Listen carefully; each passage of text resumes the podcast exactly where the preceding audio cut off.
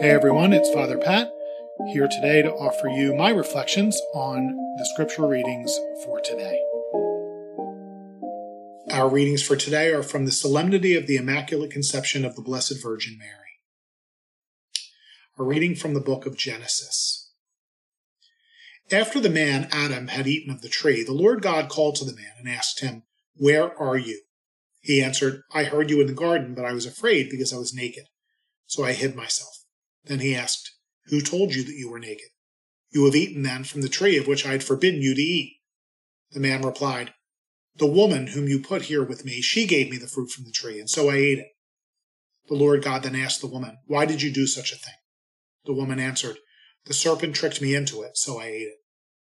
Then the Lord God said to the serpent, Because you have done this, you shall be banned from all the animals and from all the wild creatures. On your belly you shall crawl, and dirt shall you eat all the days of your life. I will put en- enmity between you and the woman, and between your offspring and hers. He will strike at your head, while you strike at his heel. The man called his wife Eve, because she became the mother of all the living. The word of the Lord. Thanks be to God. Our response Sing to the Lord a new song, for he has done marvelous deeds. Sing to the Lord a new song, for he has done marvelous deeds. Sing to the Lord a new song, for he has done wondrous deeds. His right hand has won victory for him, his holy arm. Sing to the Lord a new song, for he has done marvelous deeds. The Lord has made his salvation known. In the sight of the nations, he has revealed his justice. He has remembered his kindness and his faithfulness toward the house of Israel. Sing to the Lord a new song, for he has done marvelous deeds. All the ends of the earth have seen the salvation by our God. Sing joyfully to the Lord, all you lands. Break into song, sing praise. Sing to the Lord a new song, for he has done marvelous deeds. A reading from St. Paul's letter to the Ephesians. Brothers and sisters, blessed be the God and Father of our Lord Jesus Christ, who has blessed us in Christ with every spiritual blessing in the heavens, as he chose us in him before the foundation of the world, to be holy and without blemish before him. In love, he destined us for adoption to himself through Jesus Christ, in accord with the favor of his will, for the praise of the glory of his grace that he granted us in the beloved. In him we were also chosen, destined in accord with the purpose of the one who accomplishes all things according to the intention of his will, so that we might exist for the praise of his glory, we who first hoped in Christ. The word of the Lord. Thanks be to God. The Lord be with you. A reading from the Holy Gospel according to Luke. Glory to you, O Lord. The angel Gabriel was sent from God to a town of Galilee called Nazareth, to a virgin betrothed to a man named Joseph of the house of David, and the virgin's name was Mary. And coming to her, he said, Hail, full of grace, the Lord is with you. But she was greatly troubled at what was said and pondered what sort of greeting this might be. Then the angel said to her, Do not be afraid, Mary, for you have found favor with God. Behold, you will conceive in your womb and bear a son, and you shall name him Jesus. He will be great and will be called Son of the Most High, and the Lord God will give him the throne of David his father, and he will rule over the house of Jacob forever, and of his kingdom there will be no end. But Mary said to the angel, How can this be?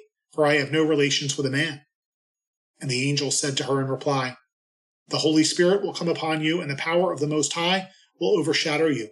Therefore, the child to be born will be called holy, the Son of God. And behold, Elizabeth, your relative, has also conceived a son in her old age, and this is the sixth month for her who was called barren. For nothing will be impossible for God.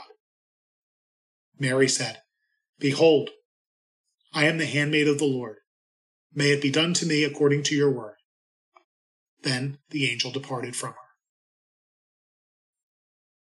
The Gospel of the Lord. Praise to you, Lord Jesus Christ. You know, I've always appreciated the gifts that women offer humanity, but the older I get, the more obvious it becomes. In the last two centuries, there has been a sustained effort for women to gain equality as measured in various ways the right to vote, to education, to equal pay, and to access to positions of power and authority. Pope Francis has spoken recently about how the unique gifts of women are too often lacking in the administration of the church, which he is making at least some effort to change, however painfully slow that effort might seem. women bring compassion, patience, dignity, and wisdom that, especially in male dominant environments, is in short supply.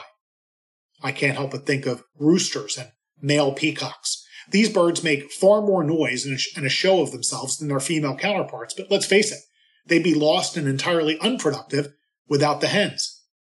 Even in our first reading for today from the book of Genesis, Adam and Eve fall into sin together, but Adam, the strong one, at least in body, blames Eve. But rather than condemn Eve, the Lord God prophesies that ultimately it is the woman who will crush the serpent's head. It is in a type of that very woman, the biblical heroine Judith, a female warrior, leads Israel into battle against her enemies. And in a victory song is declared the fairest honor of our race. And so it should not surprise us that in history, it is a woman, not a man, through whom salvation begins. Today we celebrate the mysterious and glorious Immaculate Conception, not of Jesus, but of Mary. To serve as the fulfillment of the Ark of the Covenant, covenant and the bearer of the Son of God, she must not merely be a worthy vessel in human terms, but a perfect one.